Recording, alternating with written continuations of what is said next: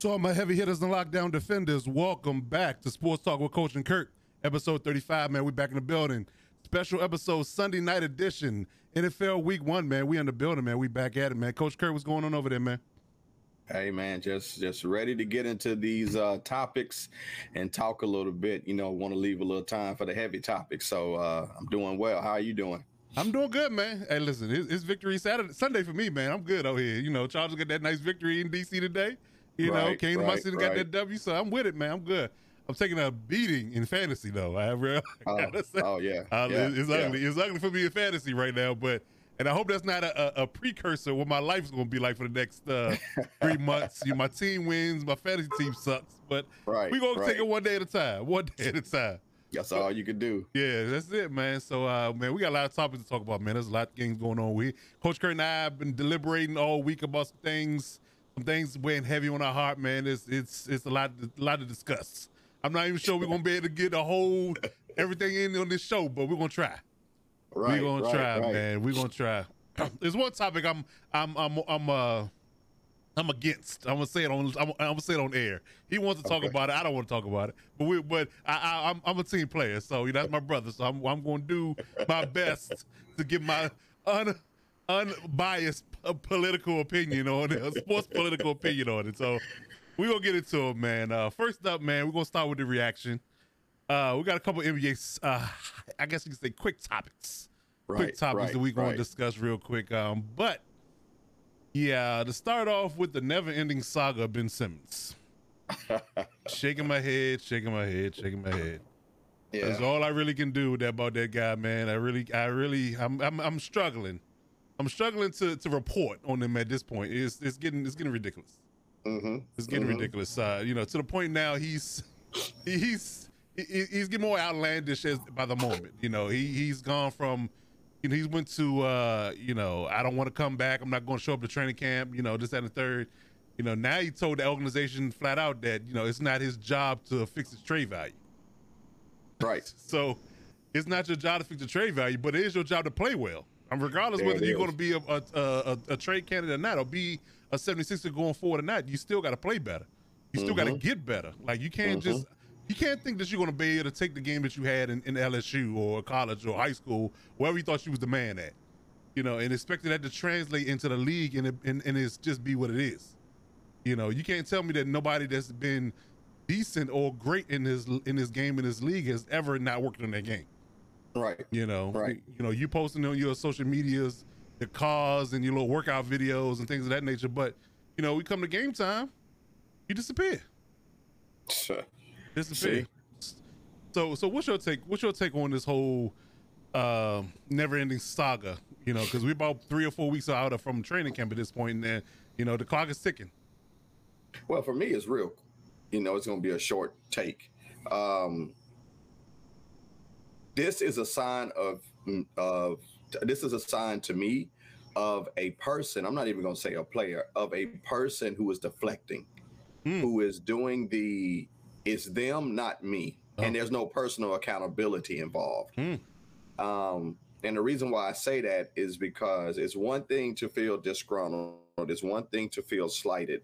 It's one thing to even go full James Harden, you mm. know. You know, thinking of uh, one of our favorite movies, Tropic Thunder. You know, I'm not gonna say that word that right, uh, Robert right, Downey right. said, but well, you know, know, don't you, go full. You know, yeah, don't go full uh, James Harden. Yeah, he's yeah. went full James Harden plus some, mm. and don't have James and, Harden talent. And don't have James Harden talent. Uh, you know, we've been talking about this. It's one thing to be this way and have talent. You can get some flex, some some space. If your talent supersedes your ignorance. Hmm. When your talent doesn't supersede your ignorance, now you look desperate and thirsty. And what Ben is showing to me. Uh, I just want to comment on the fact you call that man thirsty, but go ahead though. He, he's he's looking thirsty. And what, what Ben is showing me is a lack of personal accountability, because it's the statement of it's not my responsibility to change my draft, uh, to change my trade value. Mm-hmm. Well, if it ain't yours, who is it? Because last time right. I checked, they're trading you, which you requested. Yes. Which you requested. Yeah. See, it's not like the seventy-sixers have come out. Now, if if reports are true, there have been times when he was up for trading and the seventy-sixers didn't. James Harden. They had James you know, Harden James, uh, yeah. deal almost done, and Ben had to be a part of it, and they didn't want to yep. give him up, which I know they're kicking themselves for that. Yep. Now, he could be feeling some some sympathy, or some some sensitivity to that. And maybe, as I'm saying it, maybe that's his statement of it's not up for me to, to, to adjust my trade value. But here's the thing, Ben. If you want to get out of Philadelphia, then give them, give the other teams a reason to want to trade for what Philadelphia is asking for you. If that is your end goal, someone around him needs to sit down with him and say, hey, look, Let's make you adv- let's make you luring to other teams. Mm-hmm. Now, other teams somewhat want you, but we need you need to be luring. So let's play the other side of it. Let's play perfect teammate, perfect person to get to a new team. Hey, he's showing up to practice. He's working hard. Hey, man, control the narrative. Yeah. Control the narrative. If you mm. want to get out of here, okay, let's get you out of here, but let's make you advantageous, that is a good trade value. Right now, man, people are like, let that mess stay with that mess. There have been talks of trading, but but Ben, there is some of it up to you, and you got to take some personal accountability, because you're playing. Coaches coach, players play, G Ms do G M, their G M job. But Ben, what you put on tape, nobody is happy with, nor should you be happy with that. That's why I call it personal accountability, because at some point as a player, and if you're not living in the world of de- delusion, when you look at yourself on film, can you really critique your own self and say, I'm, I would trade for me? And unless you're smoking the same thing Rick James said, mm. there's no way I don't think I, there's no way I think Ben Simmons is sitting down watching him himself on film and saying, yo, I would trade for myself. So, you know, that's that's that's my take on that, man. It's, it's crazy. It's kind of just a new update with the, hey, um, it's not my job to make myself a desirable trade, uh, desirable player to trade for. But hey, if that's the way you feel and that's the way you want to do it, and to say, I'm not going to take any of your calls and I'm not going to show up. There's been players, man, that's have leverage. Ben, you're your second year into a four-year contract. You have no leverage. Very little. And if I'm the seventy-sixers, I've done, I've done the calling. I've done the reaching out. You have you have uh, uh, dismissed Elton Brand, who was a seventy-sixer. You've dismissed Embiid. You've dismissed, you've dismissed me as G M. I'm calling your agent, since we're going to play this, I'm calling your agent and saying, we expect to see your player first mandatory practice, and if not, suspension and game checks will start immediately. Well, that's that's where it gets dicey, because, you know, I know that um, this this harking back to the Deshaun Watson situation. I'm not sure what the C B A looks like um, in regards to that, but I'm sure um, they're limited in what they can do as far as that is concerned. It's really why they're even playing ball with this, you know, or even entertaining this nonsense, to be honest. You know, because I think. Uh, Like I said, I'm not sure exactly what the, what the ramifications are, but I think that him him just not showing up, it is a small inkling of a fine they, they can probably levy, but he still gets a lot of his money. You know, I think that was, I think that's the issue. They like, well, no matter what, we lose if we're the 76ers because we still got to pay these millions of dollars. We're only fining him thousands of dollars, you know, per day that he's not showing up. So you're still not recouping a whole lot, you know, and that, you know, it's, it's pennies on a dollar. It does, you're recouping, you know, you re might be recouping fifty thousand dollars a day when he's making a hundred, two hundred thousand dollars a day. You know what I'm saying? You know, just, just to throw some numbers out there. So it's, it's, it's, you know, they, they, it's a good and bad thing when it comes to the collective bargaining agreement, collective bargaining agreement in that regard, because, you know, for both leagues, you know, players can hold out, players can, you know, opt out, not show up and force trades now because they have more leverage in that regard. So again, if you got a lot of, if you off, you, if you offer up a lot of guaranteed money in this, in the, to this guy on, on the front end, and then he becomes disgruntled on the back end, the organization is kind of stuck. Right. You know, so you got to look at it from that, from that breath as well. But again, you know, it just really just depends on what exactly they're trying to get done. You know, I think that, I think it's going to be a little bit of a give and take with both parties, if you ask me, because I think that Ben is going to have to, like, to your point, he's going to have to, you know, show, show a different attitude, because nobody, a teammate nor the organization is going to look at you thinking that I'm going to change my life if right. we trade for you right now because of your attitude. And then, you know, and then again, the 76ers going to have to come down off their asking price as well, you know, because it's just, you just not, you understand, like we said this last week, you know, you just, you're, a, a guy that's a elite defensive player is, is, is a, is a lost commodity. You know, that's not a, that's not a, not something I'm going out there looking for nowadays. I'm looking for somebody that can score. I'm looking for somebody that can put the ball in the basket. You know, like I said, that's why James Harden's trade value was way higher than uh, Ben Simmons is. And, and, and look at it like this. You know, the, the, he's pretty much asking for the same thing they got for James Harden. It, it's not gonna play it out. It is not. So again, how long we? How long we gonna be for the breaking point? Like, are we really gonna literally gonna get down to training camp and they gonna make a move? We just start the season, we gonna make a move, you know, and they just realize that he's just not gonna be there. I don't know. I don't, I don't know what the end, end game is for this, but somebody will have to budge off their stance. And they both, you know, standing firm on their uh, ideologies and what they want to do. Ben don't want to budge on what he. what he wants to do with his life, and neither do the 76ers. They don't want, they want to be able to come out of this and say, we won the trade, you know, in, in, in a certain regard. We can help our franchise going forward. When, to be honest with you, you waited too long, now it's just time to cut bait. That's, that's why, that's why I land with it. It is time to yeah. cut bait. Yeah, it is. It is. I t but I tell you, the price that they asking, they're not going to get it. Never, never. You're never going to get that. Like, like I said, they're asking for James Harden type prices when he's not a player like of James Harden's caliber. James Harden's offensive ability is way more valuable to any team in the N B A right now, the way the N B A game is played, than Ben Simmons' defensive defensive ability is. That's right. That's period. It's right. An offensive driven league. Both leagues, N F L and N B A, are all geared towards offense. Offense, ticket sales, you know, media revenue, things of that nature. It's about putting putting money in, in pockets. It ain't about right. defense. So your your your ability to be a defensive specialist, a stopper, an elite defender, defensive player of the year, whatever you want to call it, you know, mm-hmm. ask Rudy Gobert, you know, how many how many millions of dollars or how many asking of his uh, services have people gotten, all because all the defensive trophies he's won. Right. You know, so I mean, you know, being a defensive stopper, it's, just, it's not going to get it done. You're gonna have to work on your offensive game if you want to be uh, viable in this in this league. And right now, what you got on film right now ain't gonna cut it. Yeah, yeah, yeah. So that's, you know, we've talked about that, but that's the thing with uh Ben, and for any young person listening, please don't take the route of executing this if you're not happy with your current situation. Play yourself out of your situation, meaning show up, give your absolute best, and you know what? Respect your name. Yeah. Respect what you put on film.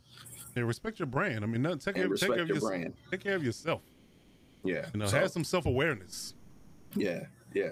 So that's what I had to say. You know, that's how my, my feeling on Ben. And uh, again, we're we're we're in similar we're in similar waters that we're swimming in, when we feel like, you know, this right here is just, you know, it's gonna be something that we'll notice and we'll be rolling our eyes and blowing, you know, and taking a deep breath and sigh and being like this guy. But uh, mm-hmm. yeah, it's going to be funny going, going forward. Um, with that, man, I know this is your team. What's your take on uh, Westbrook's impact on the Lakers this year? Why are you asking me? You want to want to talk about it. I don't want to talk about it. I just want, ladies I'm, and gentlemen, that is the clear sign of my name is Wes. I ain't in this mess, and I don't want no part of it. So, no. uh, I'm sorry. I'll let I'll you go this. first, and I, I'm I'll I'll rebut, you know, if if uh, if if need be. But I'll let you uh, ride this train. Listen, I think Russell's impact on the Lakers is going to be uh, well well received and a great return on investment. I just really believe that. I believe what Russell's going to bring to the Lakers is um, that energy, fire, and the ability to understand his position. I really don't think that Russell's going to have a problem um, playing off the ball or not having primary control of the basketball. I think what he's shown uh, the past five plus years, uh, I think it's the last five out of seven possibly, where he's been tops in assists. I think he definitely will be able to fill the role. Um, again, never heard that Russell Westbrook has not been a top tier teammate.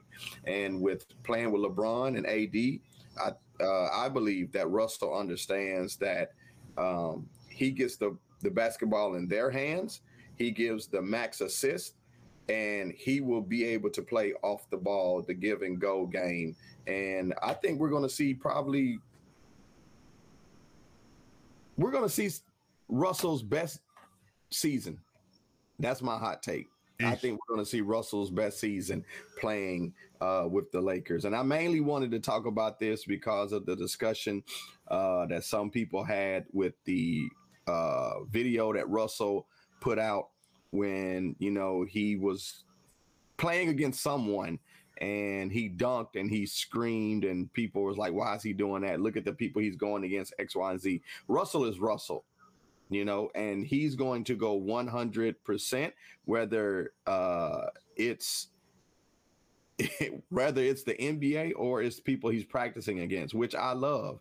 And when I see a player that's putting himself in game time position, I just love it. And I think that fire that he plays with, that energy, is going to be infectious. We're going to see it elevate LeBron. We're going to see it elevate A D.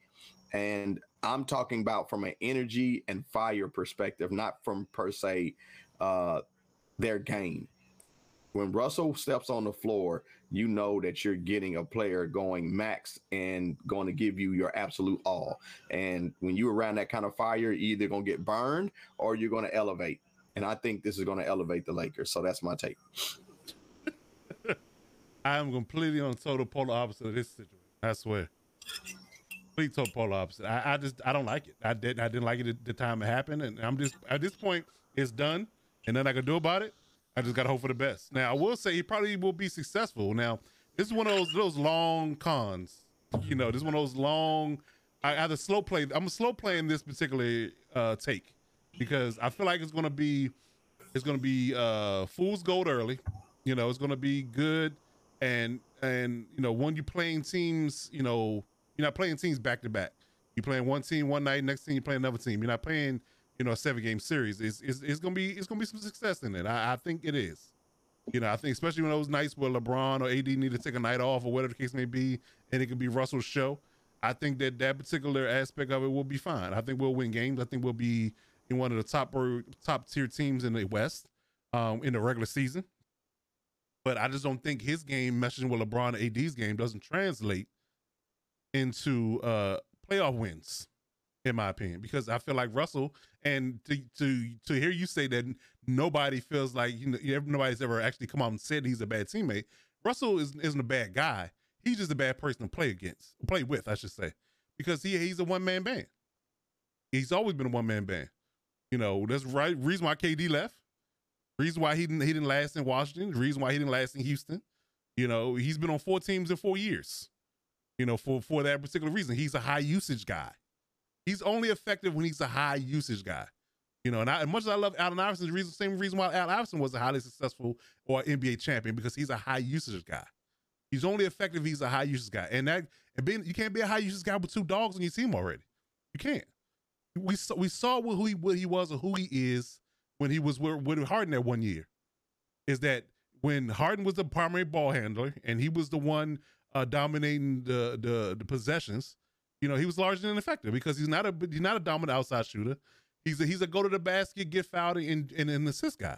Now, if he's only completely happy with creating and facilitating the whole year, which I doubt, you know, then then that might be okay. But I, I mean, unless he assumes that role and he's cool with it, and he's comfortable with it enough just to be competitive and try to win a title, then fine. That's but that's the only way it's going to work.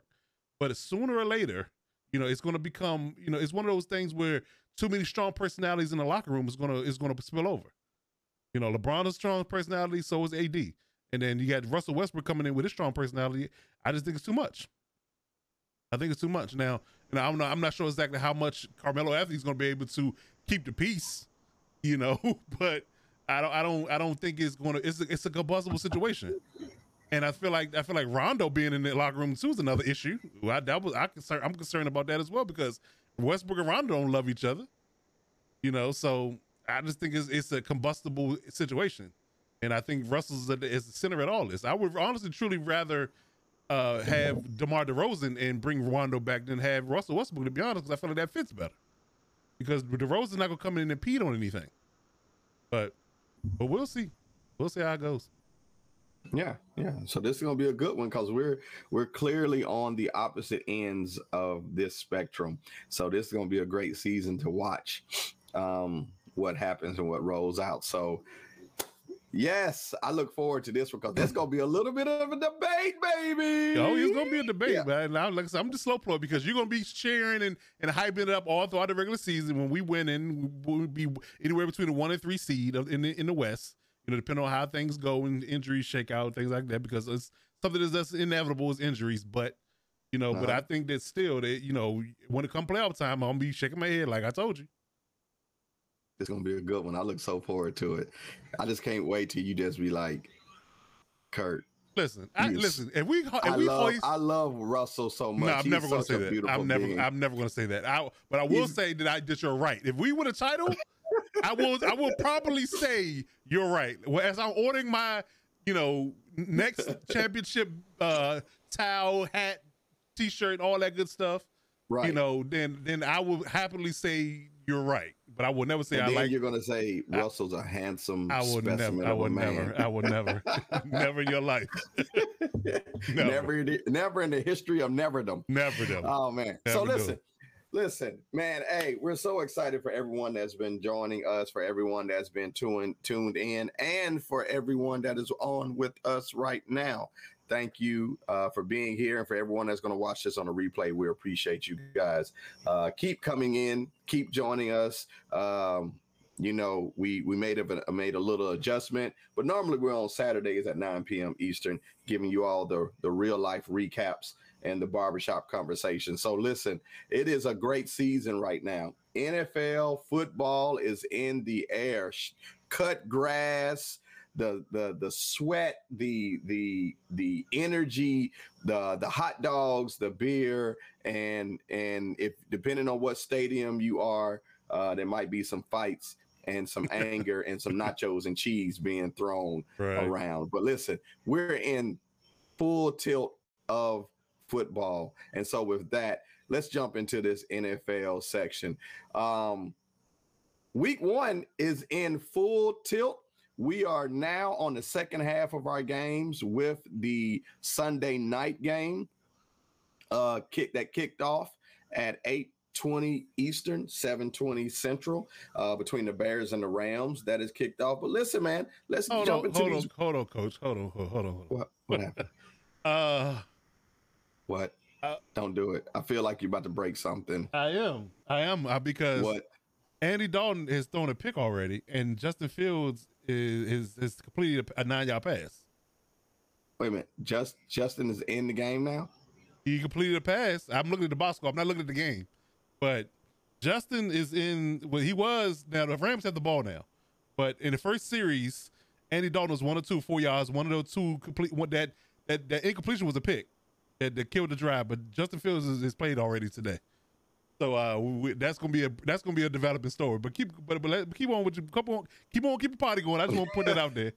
Just hey, put it you know, out there. They may be doing they may be doing the dual. Listen, man, I look, I got with you even saying that, my my, my mind started turning of uh-huh. uh, strategy. So I'm gonna know, keep watching. We're yeah. gonna get into the segment, but I'm gonna keep watching. Yeah. I just want to let you know that he's he, he's in the, he's he's been in the game. He can yeah. play, he's one of one for nine yards. I just want to wow. put that out there. But go wow. ahead. But go okay. ahead, get the party going. So what's your week one reactions? What's your takeaway? Uh, any shocks out there? I mean, a lot. First of all, I, I just want to, you know, for those guys in my Pick'em League, I just want to say, I, I, man, it was rough. Again, I say I've been taking a kick, I ass kicking on my uh, on my fantasy this week, but uh, it's a lot of shocks. I mean, I mean, we list we can we can list them down the line. You name it, we can list it. But I, yeah, first the first one, the biggest one that I saw uh, early on was um, uh, the the Bengals. Yes, like, like, yes, like, yes. Like, Like, what happened there? Like, somebody help me and tell me what happened there, because I wasn't expecting that. Like, you know, I was watching. I was clearly I was locked into the Chargers game, but I, what I was I was doing, I had my iPad on my Sunday ticket, and I had my Chargers game on the big screen. So, uh, right. but I was getting score updates, and I'm like, damn, what's in the Bengals? They were literally dominating the entire game. The, they let them back in at the end, you know, uh, Vikings, but. Yeah, they were literally, they was, I mean, it was what, fourteen seven at half, and then they mm-hmm. twenty-one to fourteen. Yeah, so it was definitely a disheartening game, but they led the whole game. You know, they right. the, the, Bengal, the Bengals didn't uh, get tied up until the uh, fourth quarter. They gave up ten in the fourth quarter, but I was shocked at that. Another one I was shocked is by the Eagles. The Eagles, are th- I mean, they just ran over the, the Falcons thirty-two to six. I wasn't expecting right. to see that either. I really was expecting the Falcons, you know, for the one of the few wins they might get this year. You know, expecting them to beat the Eagles, but uh, Jalen Hurts right. said, "Hold my beer," because because uh, twenty-seven, thirty-five, two sixty-four, and three touchdowns. Wow! Listen, I, I did. You know, I'm, I'm gonna quickly say about the Eagles. I did watch that Eagle Falcons game, mm-hmm. and I watched the play calling. Okay, they ran a lot of what I consider college style play calling. Similar to what he did at Oklahoma. Right, because he a had lot of inside yards zone rushing too. Yeah, yeah, yeah. yeah. yeah. He, they ran a lot of inside zone, mm. outside zone, quarterback keep, quarterback read. Okay. And they pulled the guard, and you know, on a inside zone quarterback keep, pulled Jalen, and the guard came around leading Jalen. Um, they lost Hurts. Hurts. I'm sorry. They lost Hurts. Um. But go go uh, go there or whatever his name. Yeah, he, Goddard, uh, Goddard, yeah, Goddard, yeah. Goddard, Goddard uh, stepped in. You know, uh, Rager looked good, made a couple passes. But here's the thing that I'm gonna say about the Vikings and the Falcons. Both of those are teams that this isn't shocking what yeah. we saw. Yeah, you're right. I mean, it, it really could have gone either way. You know, it is is you know you were expecting the team to be you know better offensively to, to win out. Like I was expecting the, the Falcons with the weapons they had to be better, and we had a lot of questions about what Hurts was going to be, what Rager and, and Devontae was going to be. You know, I was curious about all that. Had a very good game. They did. He, they, he they all did. Touchdown. He did. He did. He had like seventy some yards receiving and a touchdown. So yep. I mean, again, I've never been an advocate of a small receivers because I feel like they don't last. Right. You know, I feel like they don't hold up to the rigors of the N F L game, but. For now, the way they're utilizing them, keeping them out of harm's way, putting them in space, they look pretty damn good. At least week one. I mean, we can't. I mean, let's not overreact. Let's not be prisoners right. of the moment. But for this week, they definitely look good. I got to give them credit for that. But see, this is and and and you know, again, you do what you're supposed to do as a team, and if it doesn't matter if the team does or does not show up. If you on the field and you beat them, you beat them. Right. So. The reason why I said that is because the Falcons have been shown to be a team. Again, when we look at, uh, I believe the Falcons was a team that allowed Tom Brady to come back from. They were. You know, and I know it's a different regime, but it's the organization. The Falcons are one of those teams where they will, they will uh, poop the bed.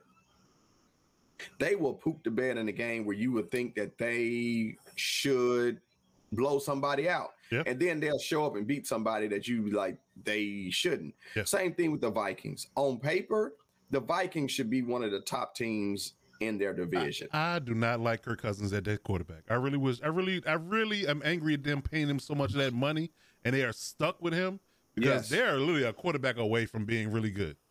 Dalvin really Cook, good. Justin Jefferson. I really love Justin Jefferson too, by the way. I, w- I kind of wish you would win the Chargers jersey, but that's another conversation. Right, right, but, right. But that kid is good. Thielen is, is really good, possession receiver.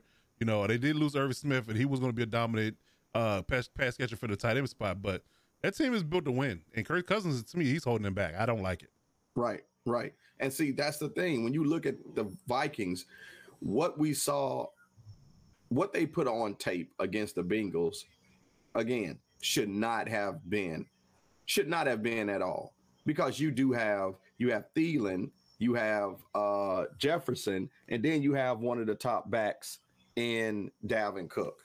Mm-hmm. And you have a fairly good defense. Yep. I mean, now, Simmons is a, a defensive sudden, coach, so you know they should always be good. All of a sudden, you made Joe Burrow look like he didn't, look like he never missed a beat. I know, I know. Jamar, uh, their number one receiver, didn't have a issue. Uh, he he didn't even lead them. It was Jamar Chase and Burrow show. It was. And twenty-nine rushes for Mixon for over one hundred yards. Yeah. The Vikings, you know, so that that, you know, they're one of those teams that this is not shocking. You know, they will end up playing somebody, and again, they will poop the bed and let a team that they shouldn't even have on the field with them, they get on the field with them and blow them out. You know, now I will tell you, uh, my my reaction was, again, the the the the, the person that made a great quote this this week. Um, you can only control what you can control, and Mister Mister he's had bad luck. Tyrod Taylor came out and played very well for the Texans. He and did. again, he did. Even though, even though, you know, no one's projecting the Texans to do anything. Uh, Ingram had a good game. Mm. Tyrod had a good game. The, you know, at least they won't go oh and seventeen. That's a fact. That's a fact. At least they won't do that. And well, like Tyrod said, I can only control what I can control. And if I'm the starting quarterback, I just got to go out and play my game. Hey, kudos yeah. to them. Yeah, at least for this week, I'm happy for Tyrod to play. He, in fact, he played well because he's had exactly. a string of bad luck. Like he, he's a bad luck bandit. Like he just, he just can't catch a break. You know, so I'm, mm-hmm. I'm happy for him. I really, really low key hope that they don't do as bad as people think. You know, because I think that they will. You know, I think that if he can put on some decent film, you know, at least, you know, I'm, I'm not even gonna say that he's gonna be. Uh, there going forward, you know, he may or may not. I mean, he would be a cheap option for them, you know, while they rebuild their team, because it clearly got to trade Deshaun at some point. But mm-hmm. you know, the, the more that he plays well, the more happy I am for him. But like I said, he just got some bad breaks. Now, you know, we how he, how he got done, you know, dirty in, in Buffalo and Cleveland, you know, and then you know the whole snafu with this needle in, in L A. It just it's a string of bad breaks. He never get, really got a shot, you know. So we mm-hmm. really don't know whether or not he's really a good quarterback now. We just really don't know. But. Mm-hmm. But yet again, you know, I like some, you know, low-key happy for him that he's doing well for himself, and I hope he continues. And and like you said, if they if they at least beat the Jags twice, they guarantee not to have the number one pick, because they call, the Jags don't look like they're gonna beat a lot of people either. So you know, we have to see. Mm-hmm. Now, that's the that's my big week one reaction. Um, you know, it, uh, Seahawks showed up. Mister Mister Uh, mash hot mush carrots. Um, they do it, but I would say the other was, and I didn't get to see the game, mm-hmm. but the Saints blowout of the oh, Packers. My God, did they even show up? Listen, now now did we the Packers even show up to the game? I mean, I'm looking at the stat line, the box score. It was bad. Now it was. Listen, I know the Saints had a fairly decent and higher level defense. Mm-hmm. But I mean, did Aaron Rodgers get hurt? No, he didn't. He got he got taken out of the game in the fourth quarter for Jordan Love because they were getting blown up by thirty-five. But you know, there's there's neither here nor there. But they they, I listen. I, I would definitely say that, especially after trading for Bradley Roby, uh, the Texans basically gave him away.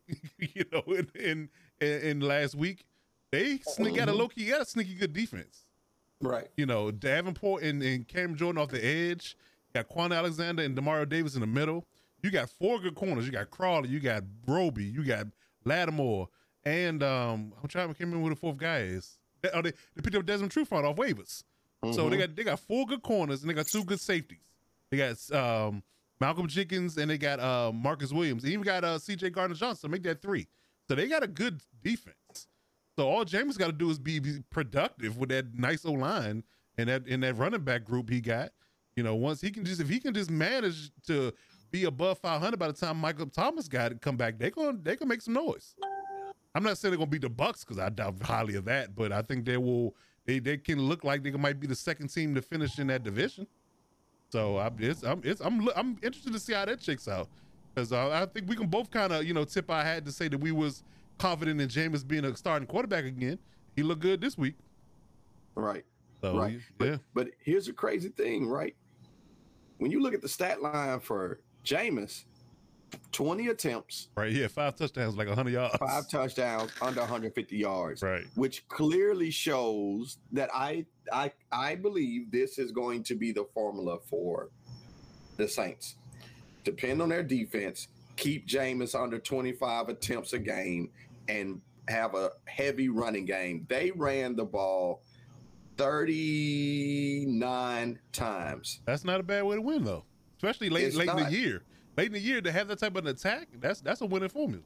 Yeah, but if you have five touchdowns and you only have twenty attempts, yeah. So a fourth, one fourth of your attempts every four touchdowns. passes, right? You're throwing a touchdown. That's yeah, that's a good ratio. That's a hell of a good ratio. If you keep that ratio up, I think I think they damn near going to be a, a a lethal team. And looking at this, and looking at what happened, you know what? And I'm not even going. You know what? I'm going to save this. I'm going to save this for next week. I'm going to save this take for next week. Okay. So I'm just going to move on. I'm going to move on. So with that being said, let's jump over to Baltimore, That's who plays about. tomorrow against the Las Vegas Raiders. They are limping into this game with a makeshift running back stable. Yeah. From, if we look at who they came to camp with, there is only one running back that started camp with them that is still active with them right now. It's true. And and he was on a practice squad. He got elevated after uh, Dobbins went down. So he yes. barely made the fifty-three, right? Because Dobbins got hurt at the end of the preseason. So he barely made the cut because only because Dobbins got hurt. Otherwise, he'd have been on the practice squad. So, yeah, they're limping in from a running back perspective. You know, hell, they got they got Bateman out with a groin injury. And they got right. they got three running backs out now with season injuries, A C L tears and whatnot, Achilles tears. So I, I, I had that question whether or not they field was redone, because right. you know because we all know, and I was praying today that the the FedEx Field didn't claim none of my guys, because I swear that field is atrocious as well when it comes down right. to people and in, in, in tearing up stuff.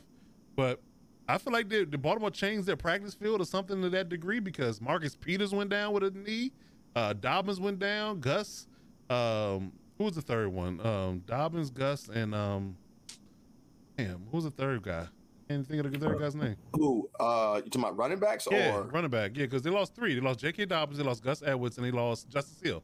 Justice Hill, that's who yeah, it was. Justice Hill. Justice they lost Hill. Justice Hill yeah. first. No, they lost J K Dobbins, Dobbins first. They lost Dobbins first. They lost Hill second. They lost Edwards yes, third. And then Edwards third. Because yeah, Edwards and I think Edwards and, and, and Peters both tore their knee up in one practice and, in the practice yeah, early. And, Yep, and he yeah. had to, he had to end practice. Yes, I think it might be their practice field, man. Because I'm like, you got dudes just cutting and, and tearing their knees up like that. Did they change the uh, the sod or the turf or what? What happened mm-hmm. there? Because I mean, that's the only thing I can attribute it to, out of outside of just pure uh, unadulterated bad luck.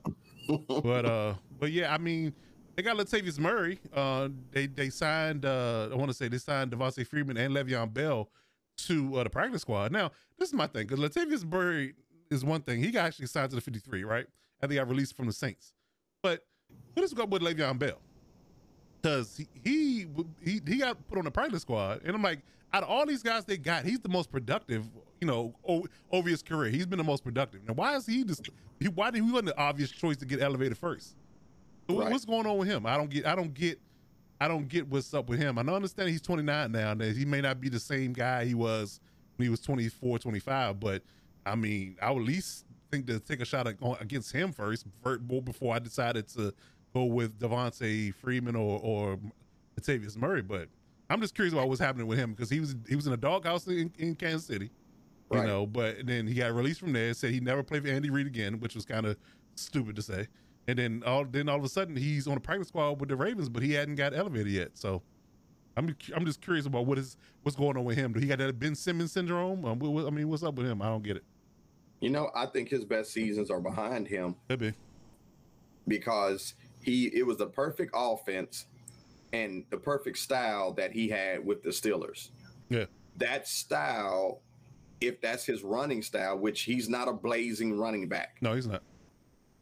He's that style cut. Probably doesn't work anywhere else. Yeah, he's a one cut back. So I mean, yeah, he's not a he's not a you know, he's not an outside speed, you know, type of running back. So yeah, I mean right. I guess you have that, right. a scheme that's going to fit his running style. I guess it would.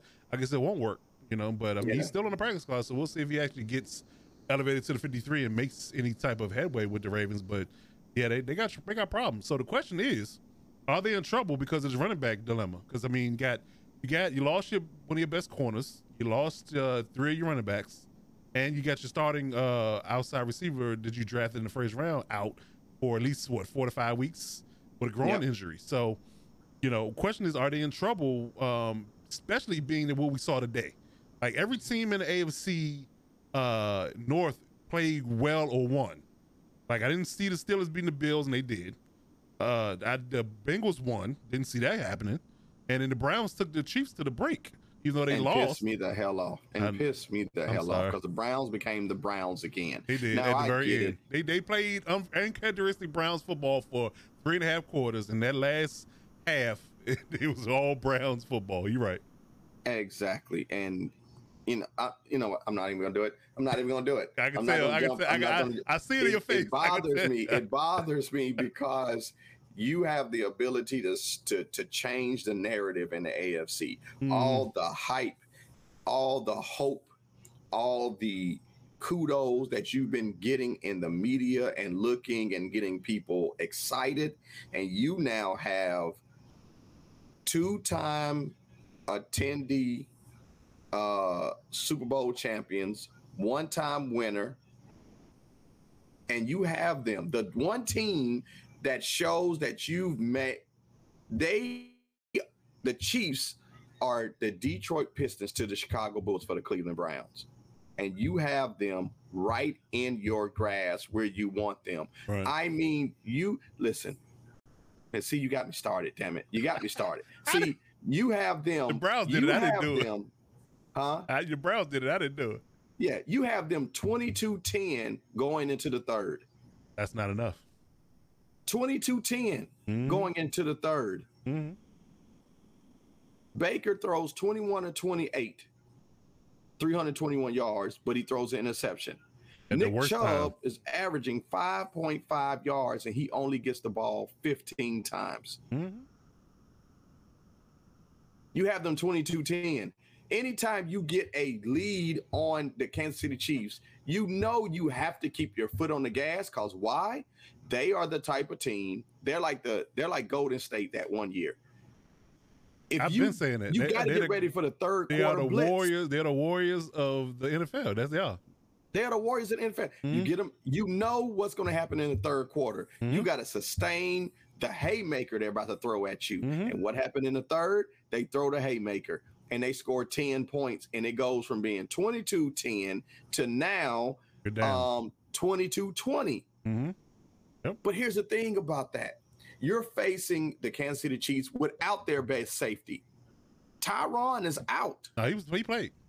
He played. I thought he. I thought they said he was out with the COVID. Nah, he activated him this morning. He was. He played. Oh, son of a, okay. Well, hey, there you have it. There you have it. But you know, you when it comes to Kansas City, you can't let Patrick Mahomes stay in striking distance. He's that one damn dog that is crazy, and no matter how many times you tell him not to bite through your slippers, you know if you leave them leather slippers down, he gonna eat them up. Yeah, he's gonna strike, and so they, they just got mad. they just got I'm some mad, bad breaks. I mean, because who, who would have picked Nick Chubb fumbling in their ter- own territory? He fumbled, and who, then who did Nick Chubb? He fumbled. Yeah, he did. He they, did. You know, so that that particular uh, issue, you know, that was one thing, and then they then uh, then like I said, Baker throwing that un- well, I ain't gonna say uncharacteristic, but that uh, untimely interception at the end of the game because they had an opportunity to win it, you know. But again, like you said, you can't leave. You know, the Chiefs hanging around. You got to put them away. You got to control the clock. You got to keep them off the field. And you cannot give them chances because you give them chances, especially chances with short fields, they're going to make you pay. Their offense is too potent. I hate to say it. you know, because they were our division rival. But I, but they just, their offense is too potent. And if you can't match them, which many, many people can't, most people in the team in the league can't match them production-wise.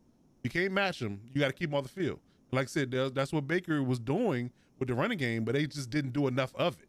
You know, they, like I said, they, they should have ran the ball. Chubb should have had uh, anywhere between, you know, twenty to twenty-five carries at least. You know, so that that particular aspect of it, you gotta you gotta make them pay in, in the running game and shorten the game. So like right. so the more chances they get, the more the more likely they're gonna make you pay when it comes down to offensive production. So, with that being said, you know you gotta you gotta you gotta hedge your bet. You gotta hedge your right. bet honestly and truly. You gotta make sure that they are, um, you know, playing with limited possessions. That's the biggest thing. Playing with limited possessions. If you can get them off the field once or twice, and you capitalize on those once or twice that they don't score, then that's that's your moneymaker, and that's right. the formula to beat them.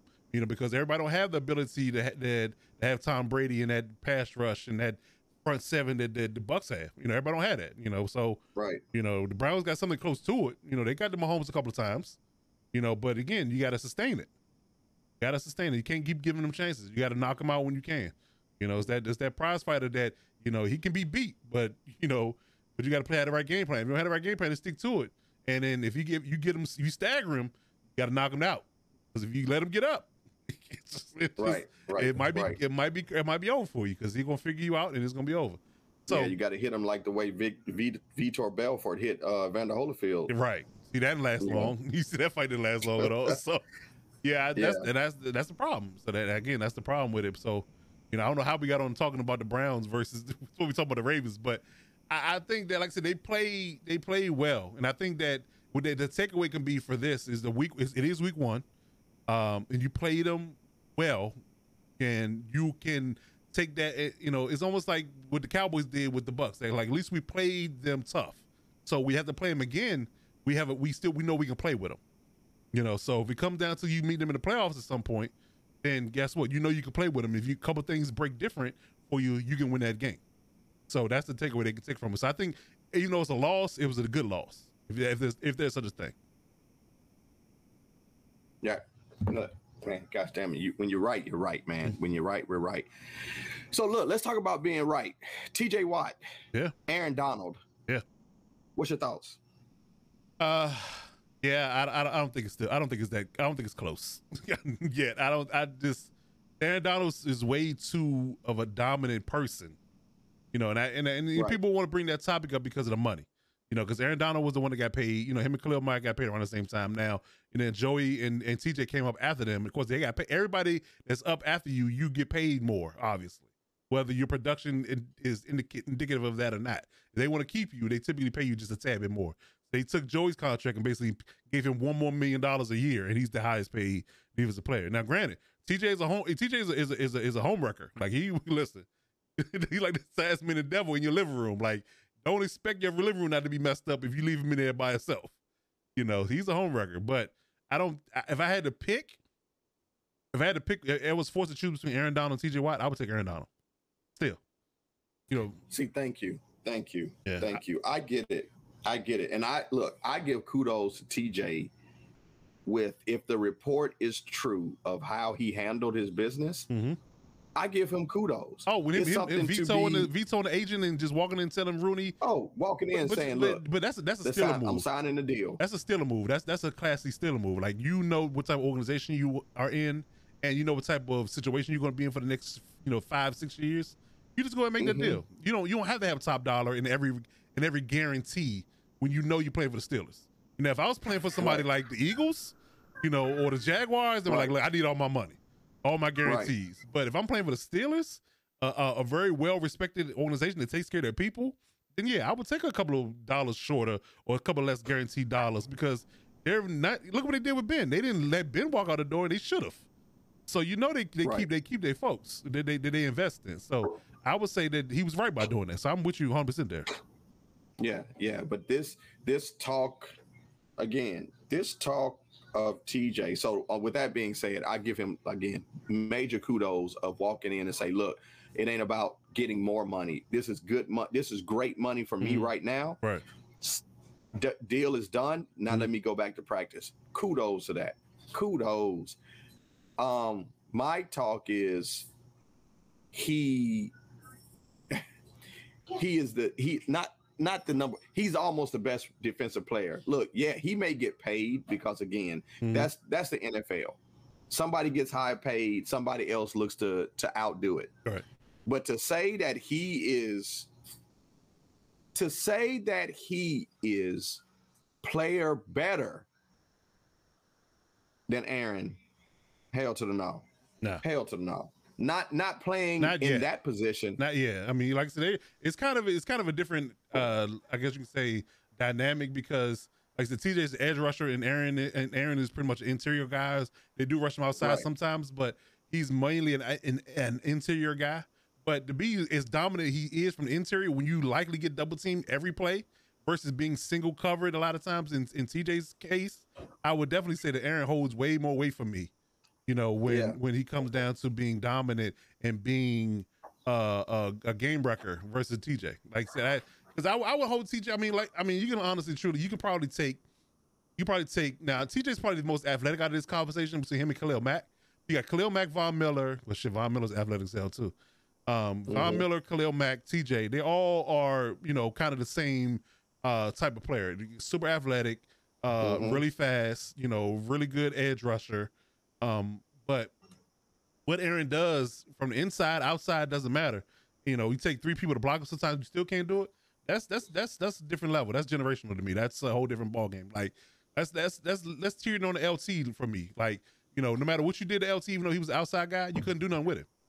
You know, and I feel like that's the same thing with Aaron. You can't do nothing with him. You know, right. you know him right. and My, him and Myles Garrett. Like, you know, at least Myles Garrett on the edge, there's not much you can do with him. You know, if you block a one on one, you know, good luck. You know, right, so I think right, I think right. that's where so, I think that's where it lies for me. So I would definitely take uh, Aaron over T J all day. Yeah, yeah. So with that, that's going to lead us right into our uh, transition us right into the season award prediction. So let's start right there. Um, defensive player of the year. Who do you have? Honestly, I really feel like it's going to be Myles Garrett. Mm, mm, okay, why is that? Because I feel like because of him finally having somebody else on the outside, other side of him to be able to take the pressure off of him, he's going to mm-hmm. really kill – offensive lines because he can't focus on him solely. You know, I think that's the only thing that was missing, you know, from his particular production is the fact that he will literally uh, get singled up a lot of times. Like, like, like prime example today, like he took Orlando Brown for a ride several times today, you know, because simple fact that they had to block Clowney too. Yeah, Clowney on the one edge, yeah, Garrett on the other edge, and they just met at the quarterback. So that's going to happen a lot. And you don't, and everybody doesn't have the Chiefs O-line. You know, right. so when they play face people that have, you know, uh, journeyman tackles, they're going to eat all day. They're mm-hmm. going to eat all day. So he might have a career career year in sacks. This all the simple fact is you can't double him or slide protection away from him every single time because Javion Conley's waiting for you on the other side.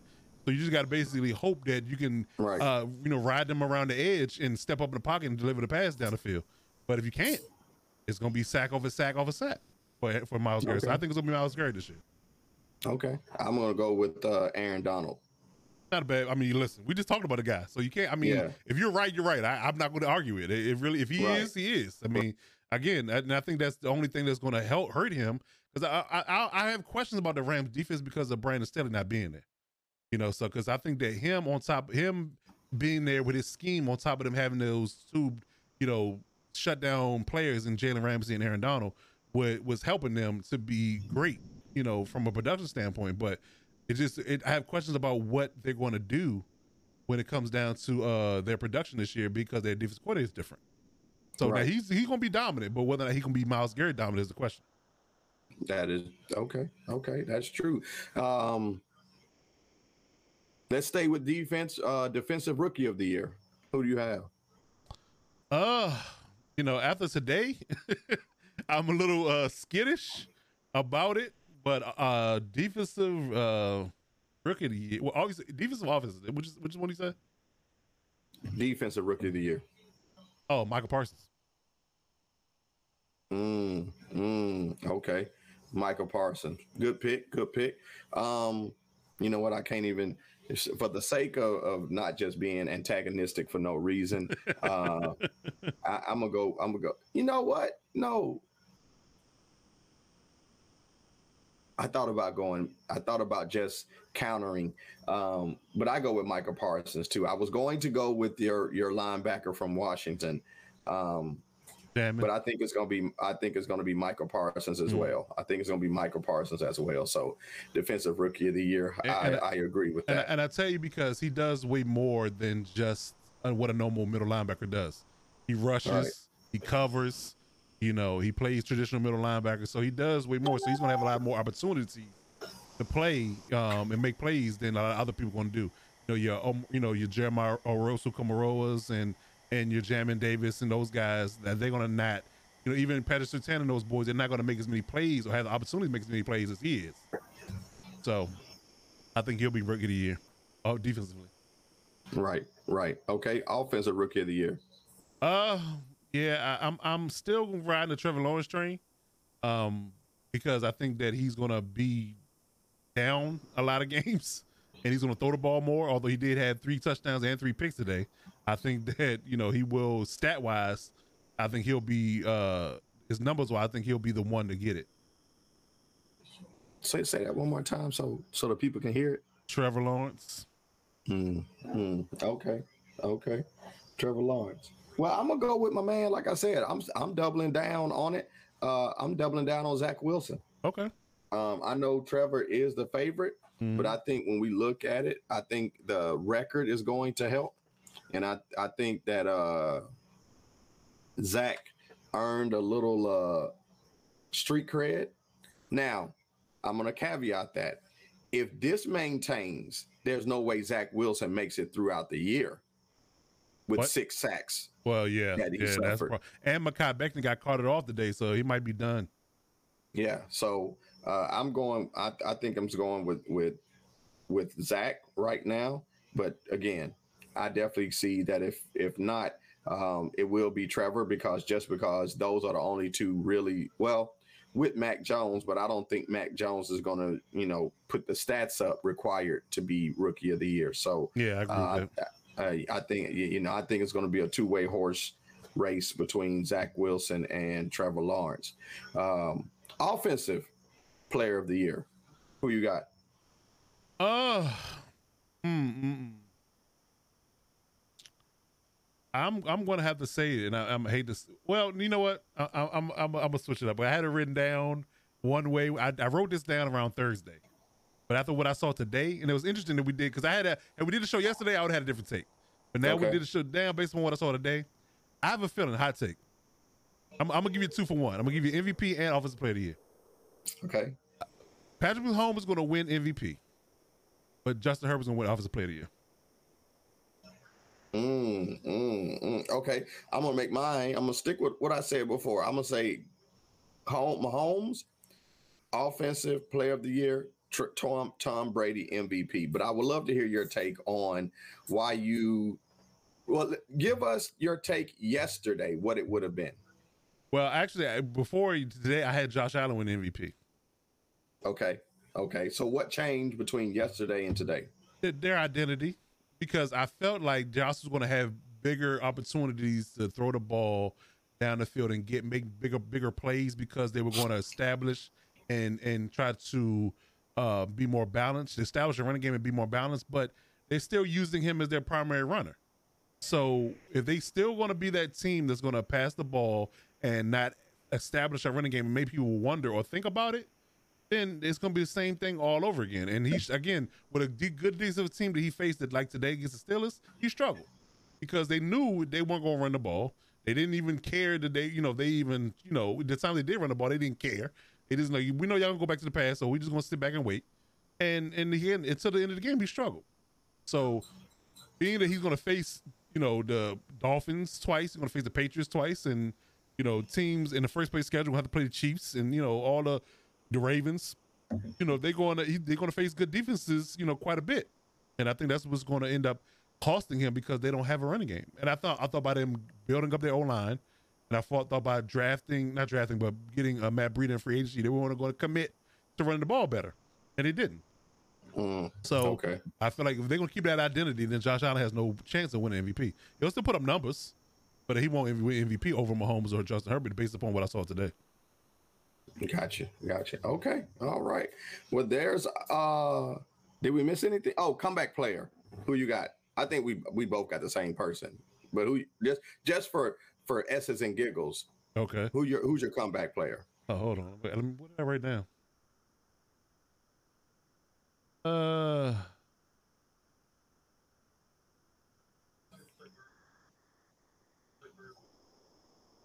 interesting. Interesting.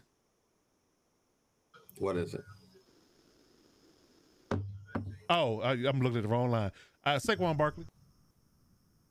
Okay, okay. I'm going with Dak.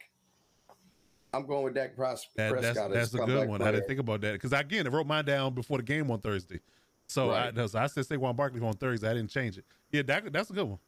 That's a good yeah. one. Yeah, that, that's definitely a good one. I like that one. I actually like that one better than Saquon because Saquon, and again, they can't seem to block uh, in in the run game at all with the O line. So he may, right. unless they use him more in the passing game, it's going to be rough. Saquon. So yep. yeah, I think I got Dak over Saquon. Yes, that's a good one.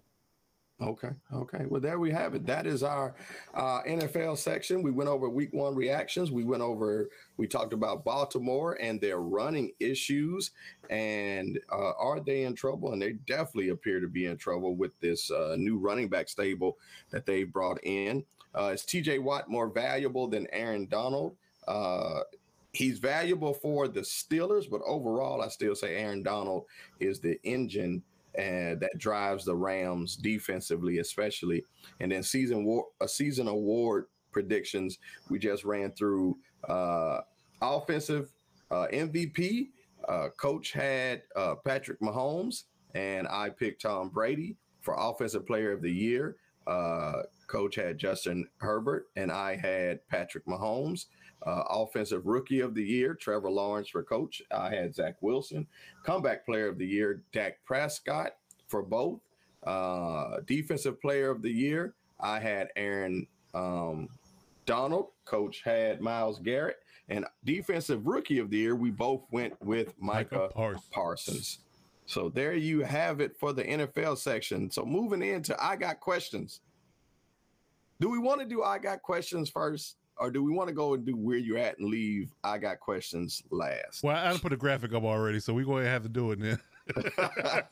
Okay. I Got Questions.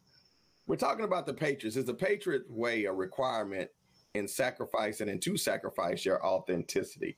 And we're talking about, if you haven't heard, if you haven't watched, if you haven't seen, uh, go to YouTube and check out the interview that Cam Newton had with his father, uh, out at his former high school, and they uh, Cam broke his silence on the situation uh, that happened in New England and talked about what went down from his perspective uh, in the New England uh, with him getting released uh, from the Patriots.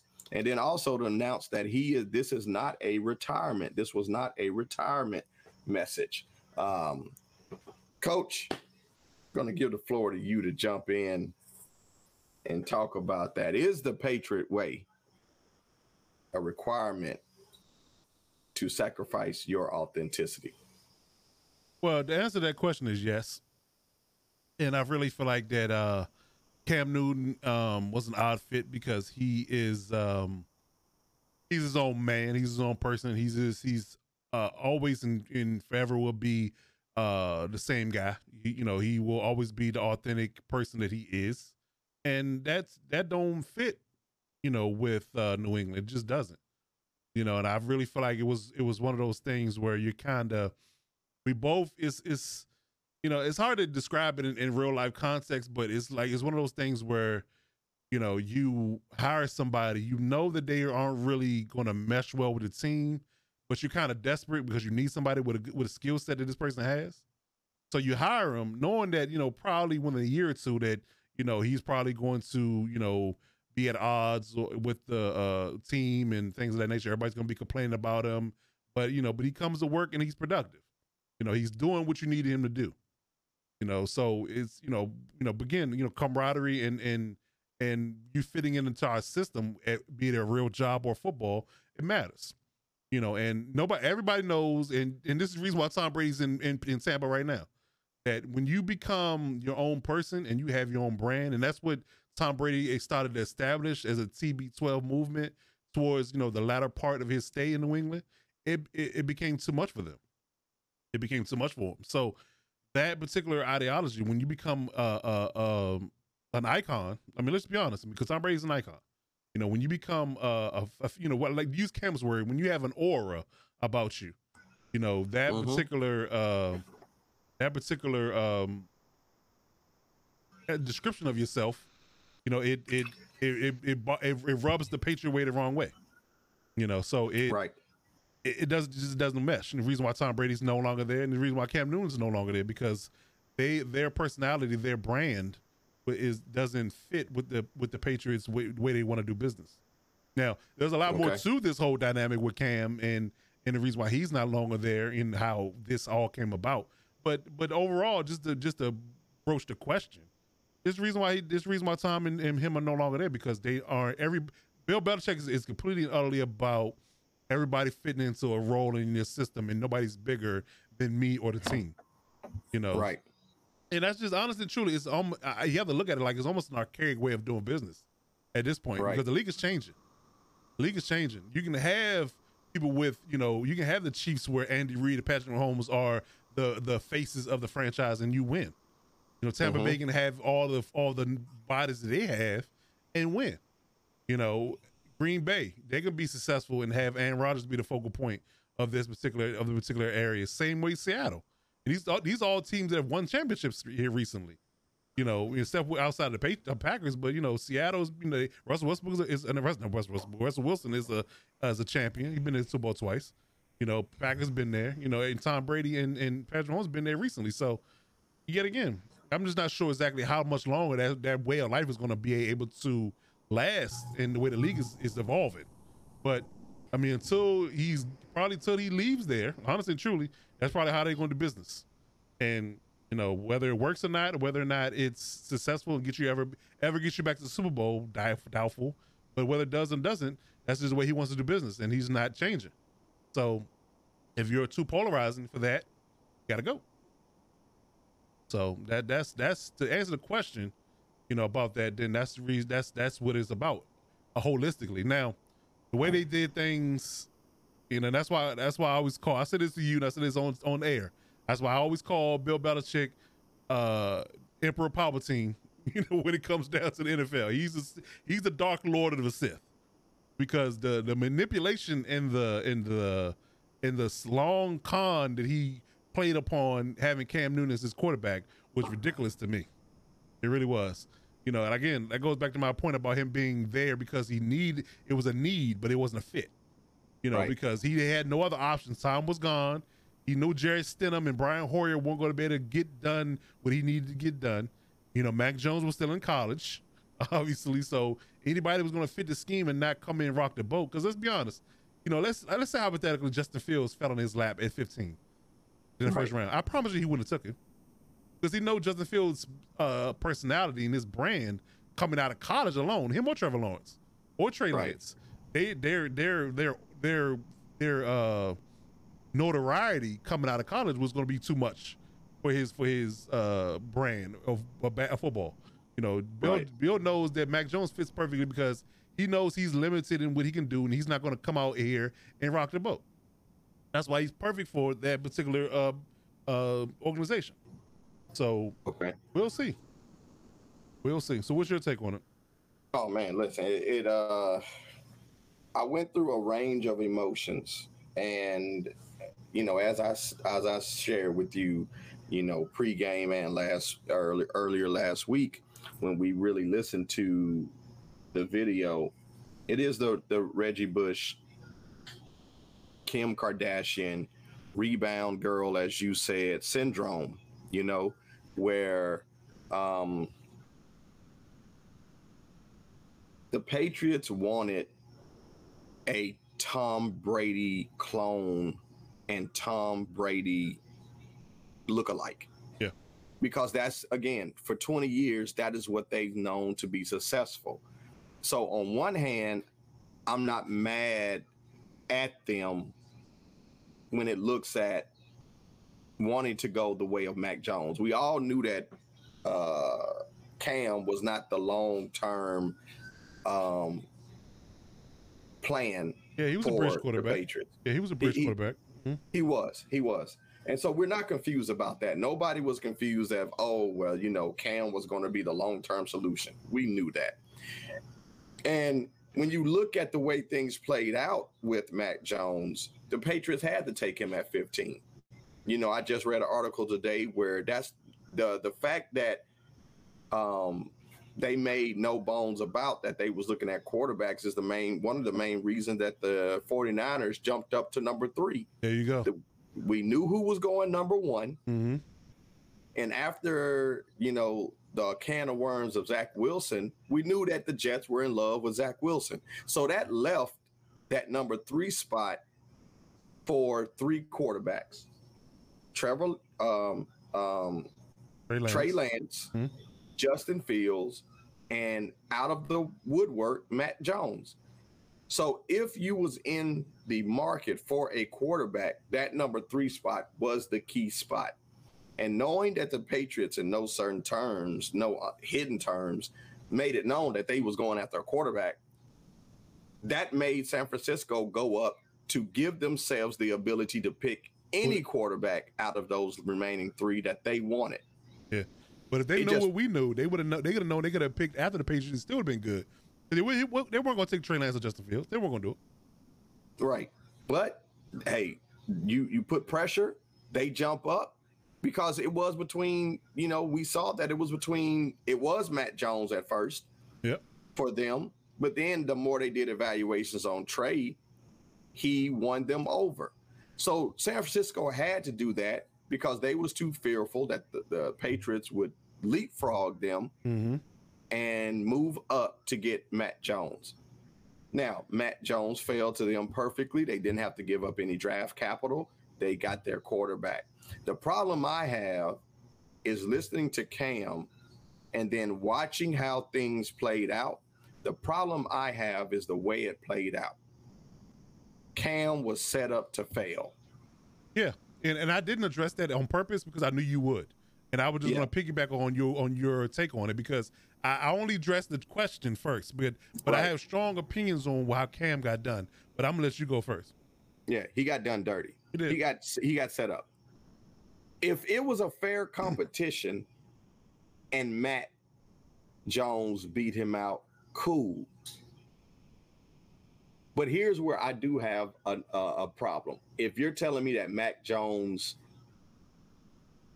emotions are so tied up, are so sensitive, that he couldn't have been number two or he would have felt uncomfortable with Cam being the starting quarterback, then I have a problem with that because now you have you have uh, uh, changed the dynamic. You have gave an inside uh, leg up to Mac Jones. Mm-hmm. Now, I'm hoping Mac Jones is not that way. I'm hoping that this is a overly sensitive team that thinks that they have to baby and make their who they wanted to be their quarterback feel all nice, comfy, and warm. But the way they did Cam and what Cam has said, and if you go back and look at how the things played out and even what he alluded to about, yeah, I was called first team and I was getting first team reps, but they really wasn't first team reps when you look at it, meaning mm-hmm. I would do the first drive, but then coming back, Mac, Mac Jones had all the first team reps. Yeah, they would let him go first, but he wasn't getting the lion's share of the reps. That's what right. I said to you earlier in the week. I said he was a he was the starter of the game, but he wasn't a starting quarterback.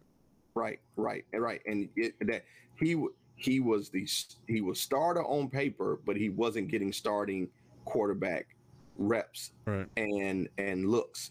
And so when you look at the situation, and then you look at the situation with the COVID test, and listen, one thing we've known about Cam, he's super authentic and he doesn't hide things. Mm-hmm. Cam said, I did what I was told to do. I shared that I wanted to get a second opinion. I told the team. The team told me, oh, yeah, go ahead. Cool. They authorized but then when it. He, he, mm. They authorized it. But then when I do it, perfect scenario. That's why I said it was a long con. That's it was it. a long con. That's, so, and, and that's that's how Emperor Palpatine does things. Like, you slow plays things and get what he wants. He knew that. Yeah. He, they knew, because you have to be honest here. It's a professional organization. It's a, it's a billion-dollar organization. You can't sit here and tell me that they didn't know the ins and outs of the protocols that people had that are unvaccinated. So you know, right. you know, you know, in and out that he, if he left, you know, and and he didn't follow every rule and and and and, and writ that they had to, those their for unvaccinated people, he was going to get sent home for five days. They knew that, right. and they let right. him go anyway. They didn't even they didn't even tell him to say, hey, you you can do this, but if you do this, this like this is the likely outcome. Had they did right. that, I had no problem with it, because he, if he did it anyway, then I'd be like, all right, Cam, well, you just set yourself up. Because you, they told you exactly what the ramifications was. They say, okay, yeah, you can do it, but there's a chance that they, they will say you missed a test, that's, and we're only letting you test with uh, our people. N F L people is what I'm talking about. Right. If you don't test with our N F L people every day, then you're going to get sent home for five days. So you traveled, you know, unvaccinated, you traveled, and they said, well, you missed the test that the league was given. Even if you did get a test with somebody else, it's not valid. We're not, we're not, we're not accepting anybody else's test. So you got to sit home five days. And they knew it. Again, and they didn't even a, a, even bat an eye to say that you this this you know there is a, is a possibility that you might get suspended for five days. You know, I mean, call it suspended, but sent home for five days because COVID protocol. So right again, that what you were set up from the word go, like you said. You know, so you you basically saying to me that, you know, you just basically let me, you know, um, essentially, you know, help me. You help me work my way out of being the quarterback, you know, and that's what you wanted in the first place. That's really what it boiled down to. You let me do this because you knew that ultimately they can use that as fuel to say that, well, Mac's going to take the, the first team reps solely for the for next five days. And what we saw was enough for us to say that he's starting quarterback. Right, and right. we don't want you in the building breathing down his neck going forward, you know, um, throughout the season, and let him, you know, just be the quarterback and have the comfortability of being a quarterback. And boom, you know, we don't we don't want you to, like you said, you know, breathe down his neck and say if he starts to play bad, then people will be asking for Cam to play. Right, right, right. Yeah, and that's and again, that's the part that I have an issue with, is that you set this, you set him up. Yeah. One, you set him up because you told him to go ahead and take that test, and then you conveniently use that. You put out to the media, you change the narrative as if um, Cam went against your policy. And and it was great wording. This is not a medical situation. Mm-hmm. We had miscommunication. Right. No, that wasn't any miscommunication. It was miscommunication. You knew exactly for one. What you were doing. And, and I'm it glad was miscommunication for one. And I'm glad that Cam spoke out about it, because had we not heard from him, we'd have just rolled with the fact that he was being stupid about the fact that he just took off and didn't follow protocols and did all this type of stuff and then screwed himself out of the coach, out of the quarterback position. When in reality, the situation was that they told him to go. They said, he said, hey, I want to get a second opinion on my foot. Go see my own doctor. They said, okay, cool. Go ahead, bet. You fine. You done. You good. You everything's copacetic. We'll see you when you get back. Knowing good and well that the moment he got back, he's going to get sit home for five days. The league's right. going to sit him home. For, you know, everybody knows that the league is not playing with these protocols. Everybody knows that. So right. any any hiccup, automatically the league is going to take it to the extreme. Right. You know, especially right. for unvaccinated right. people. So you knew this. You say, you know, so we'll just let him do it, and we'll basically say, you know, we'll let the league hang him for it. And that's just it. You know, I hate to use that terminology, but you know, but that's right. that's that's right. that's that's, that's, you know, that's basically what they did. You know, just, you know, hang him out to dry. You know, so that that's that's the problem I had with it, because again, you were literally trying to, you know, make it seem as if, you know, we're not trying to screw him out of the job, but you really were in the back end. You know, that's really what that's really what it boiled down to. You really were trying to get him out of the conversation of being a quarterback, you know, in a roundabout way. It was literally, like I said, it was, it was a long con. It was a long con. Yeah, yeah. Which which, again, I don't like when you paint. You're you're very you're very sly with your words, and then you paint this this quarterback, this man out to be um, that you paint this man out to be something. how can I, you muddy the waters, but you never let anyone see that you're putting dirt in. Yeah. Yeah. You just, you wait till nighttime, you dump the dirt in, and in the morning it's all muddy. And you're like, well, how did it get this way? And then way? You act like, I don't, I don't know. It was clear water. When we got it, we left yesterday. We left yesterday, it was clear. I don't yeah. know how I got muddy, but you would back the truck up in the middle of the night. Nobody saw you. Exactly. You know, that's exactly. that, that's a great analogy. That's exactly what they did. Yeah. They were that's doing, exactly they were throwing they dirt on the situation from the beginning, and they tried to make it seem like it was all Cam. Because let's be real, everybody was was condemning Cam for not being vaccinated and not being uh, smart about his travel. When in reality, since it was all about he's getting his foot looked at because he had a previous injury, he just wanted to get a second opinion because he'd been the doctor. This be, and this is nothing nobody doesn't do in their own personal life. Like if a doctor is looking at my knee, you know what I mean, and I'm and I'm away from the doctor that's looked at my knee all throughout this time, got me through surgery, everything. He he knows my medical history, so naturally I want to go back to him if I'm away from him to have him look at it one more time to make sure I'm good before I start playing. That makes right. perfect sense. So for them to say that it was cool to go again, I mean, it was it's a complete and utter setup because I really wanted Mac Jones to be the quarterback, and that's really what I wanted to roll out, and I really wanted to be able to use that uh, all this all this. Uh, extracurricular things going on with the doctor visits and the testing to to make it uh, a, a case that I can say that Mac has been playing good. Y'all got comparable numbers, and I'm just gonna go with the young guy because he's the future, and that's just how right. they laid it out. But we all knew, you know, what I was, you know, saying that without saying that, you we all knew that they never wanted Cam to be there in the first place. They were just using him as a as a stopgap until they found their guy. You know, and the moment they found that guy, they were just trying to figure out a way politically to get him out of the building that might not cause a stink. Because they don't, they don't, right, they know, right. they, they know that like everybody else knows, they don't need any more scandals. They don't need anybody coming for them, calling it a race issue, calling it a COVID issue. They don't need anybody calling anything outside of being a football issue. That's what that, that's right, all they wanted right. it to be, be about. I wanted it to be a football issue. The fact that we both played, you know, co comparable in the preseason, and if it's kind of even Steven, although Cam was a more athletic player, you know, stronger arm, more dynamic, athletic player.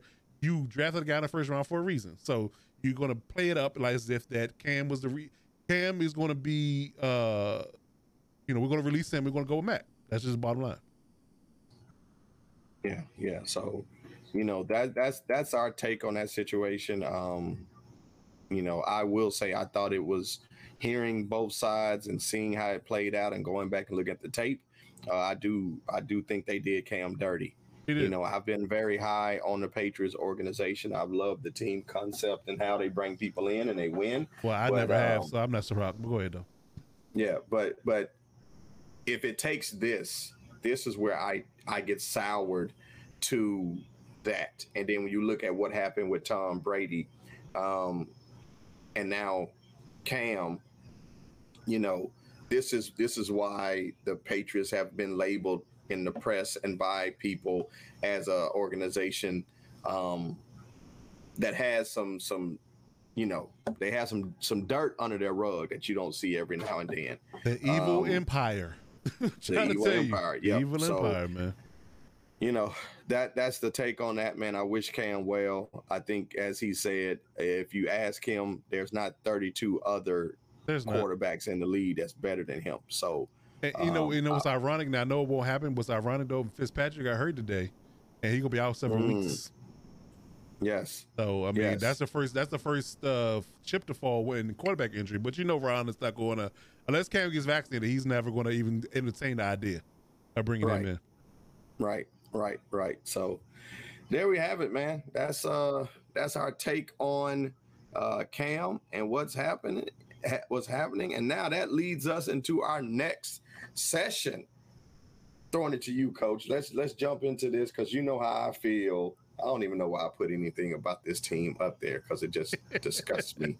I, I work I work to be objective, man, but it just it just you know what really grinds my gears is this, is Carson this quarterback. Wentz. So yeah, yeah, he really grinds my gears. Yes. So.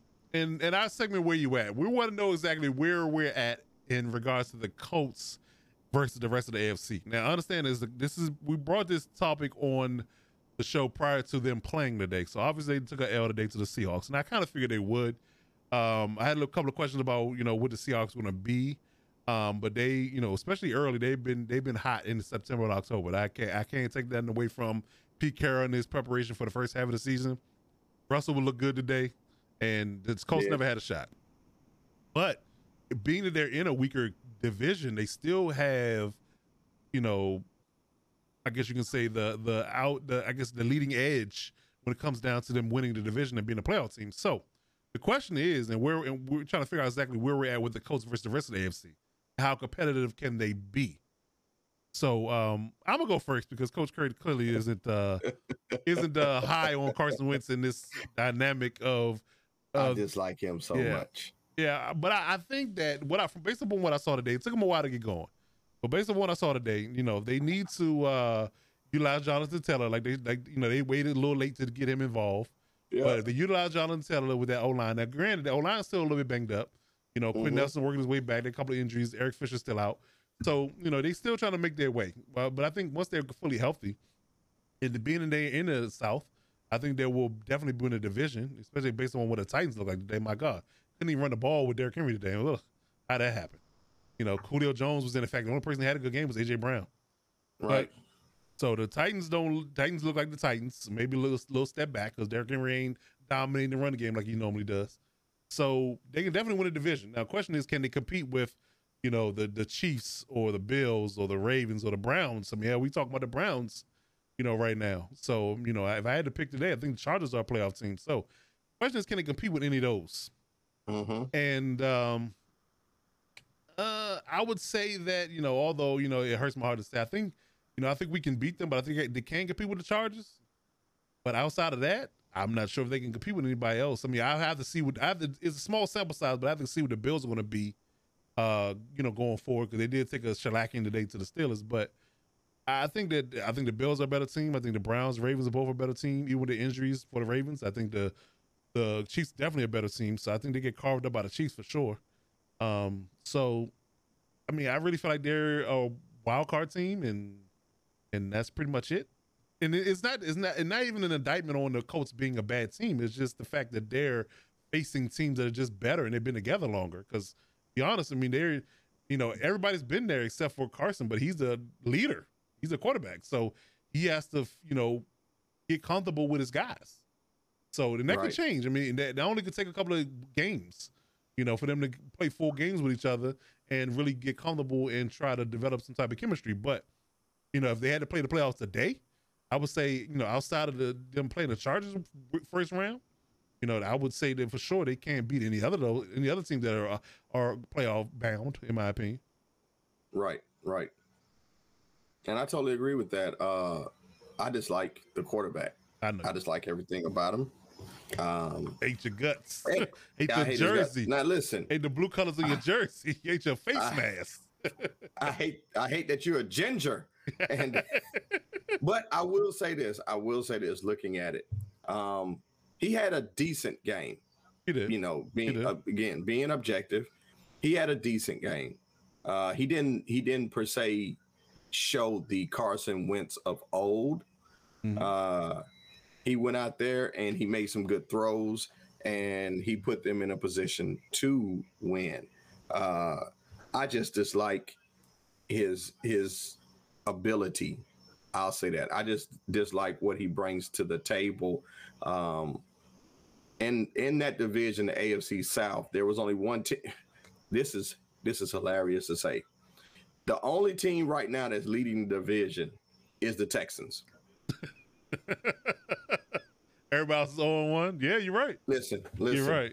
The Texans should buy out right now and say, hey, we are the division champions right. and raise the banner Crown right us. now. Crown us. Crown us. Crown yeah. us right now. Colts, Texans, Titans. Colts and Titans lost. Texans won. So they are leading the division. And so will they make a dent in the A F C? I'm going to say no.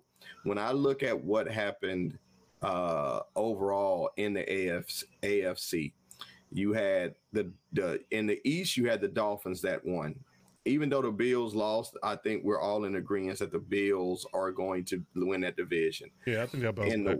In the West, you have the Chiefs, Broncos, and Chargers, and I definitely think that division has three playoff teams, well, two strong playoff teams in the Chiefs and the Chargers, and a, a dark horse in the Broncos. In the North, you have the Steelers, the Ravens, the Browns, and the Bengals. And I definitely think coming out of that division, you could have the Steelers and the Browns.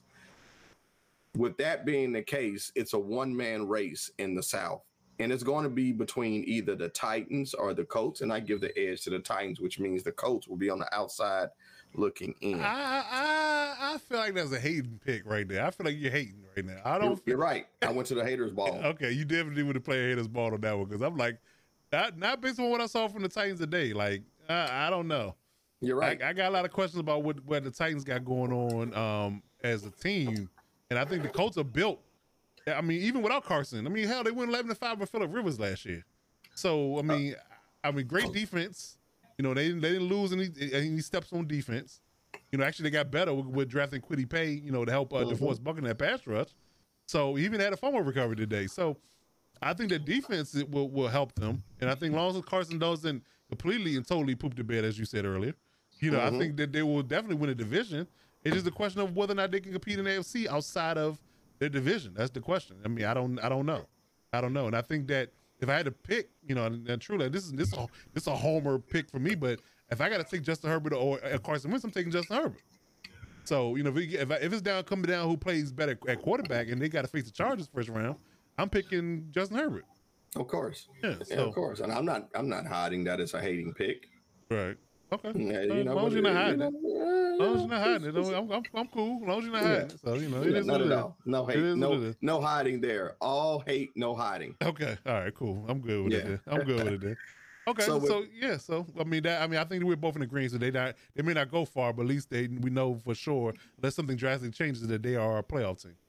Exactly, exactly. And with that, uh, the last question in our Where You're At sec, uh, segment is, how good would the Dolphins be with Tua? Horrible. I don't I don't like it. I, I don't, I don't, I don't like, like it. it. Don't make me feel good. At all. Don't like anything about it. No, no, I don't. I really feel like they're, they they are, they give me the same feeling that the Vikings give me in the N F C. Like, I really hate, I love their team. I hate their quarterback.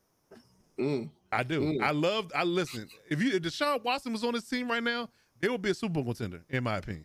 With that defense, okay. that, that those backs, those receivers, and a franchise quarterback like Deshaun Watson, they are they are they give the Bills a run for their money for the division right now.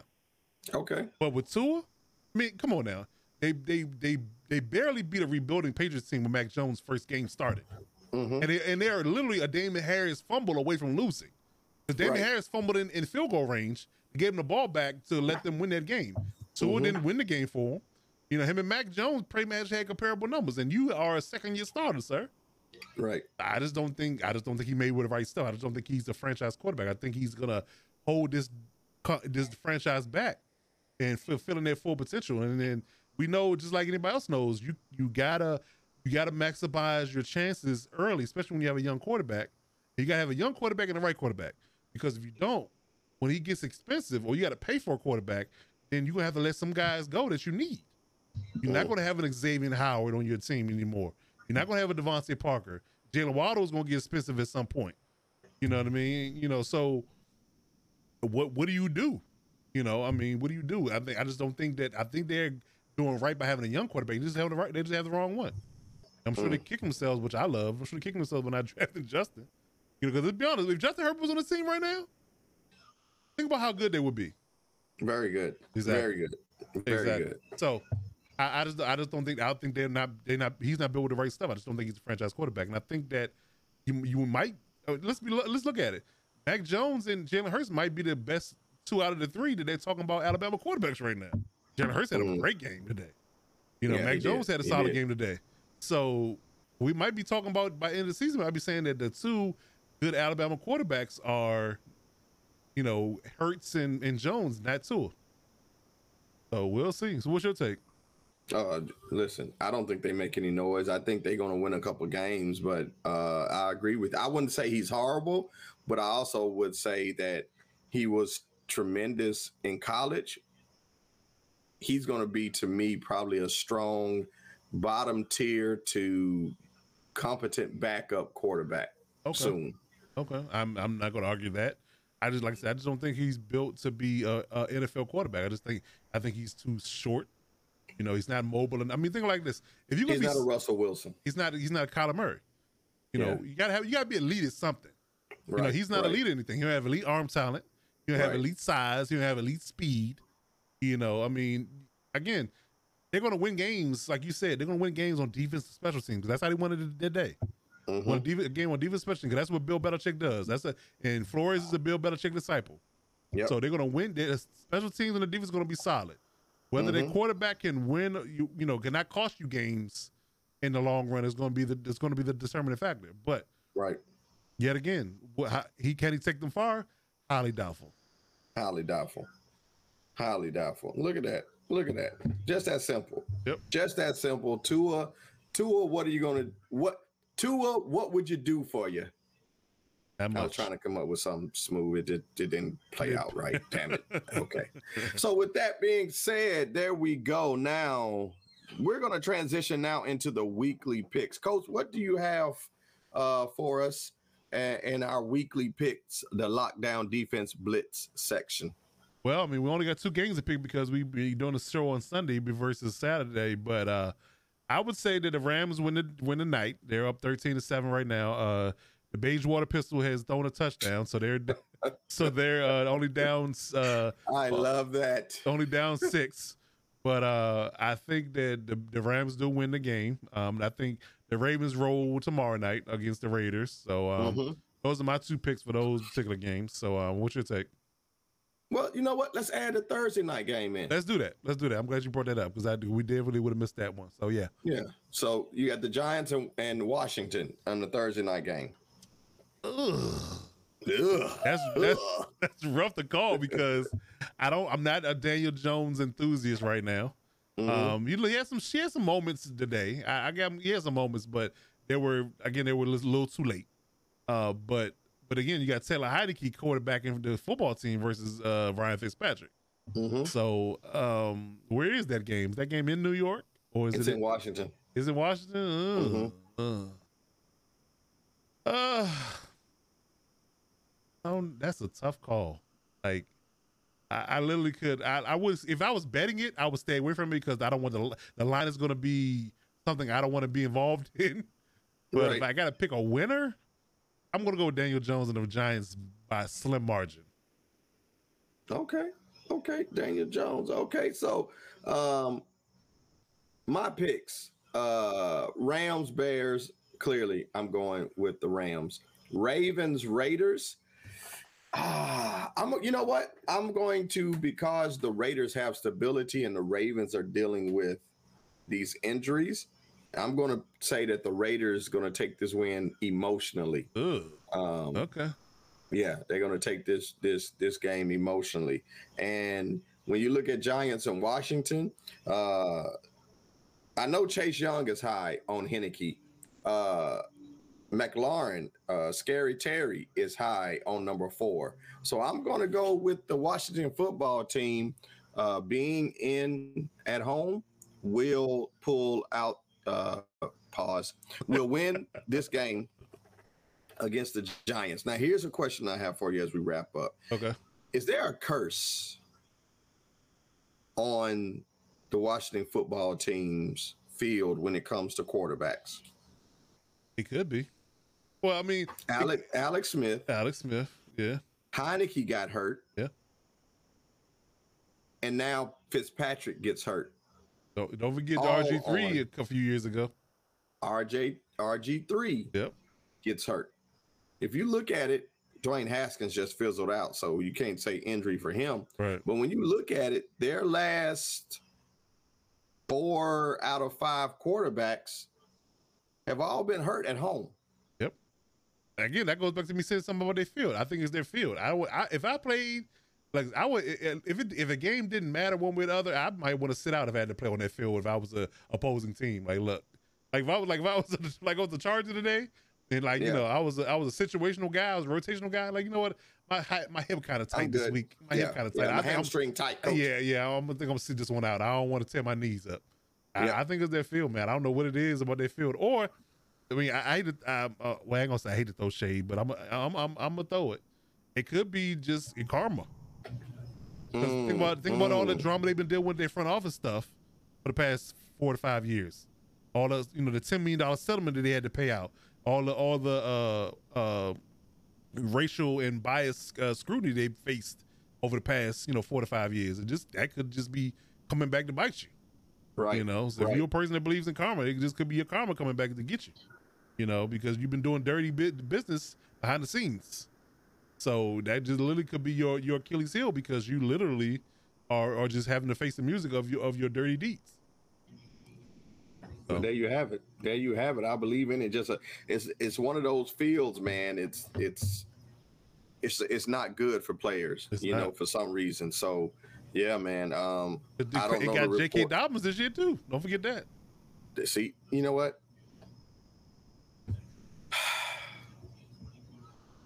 They almost had us thinking we was crazy, but we didn't talk about J K. Dobbins and he got hurt. So, nope.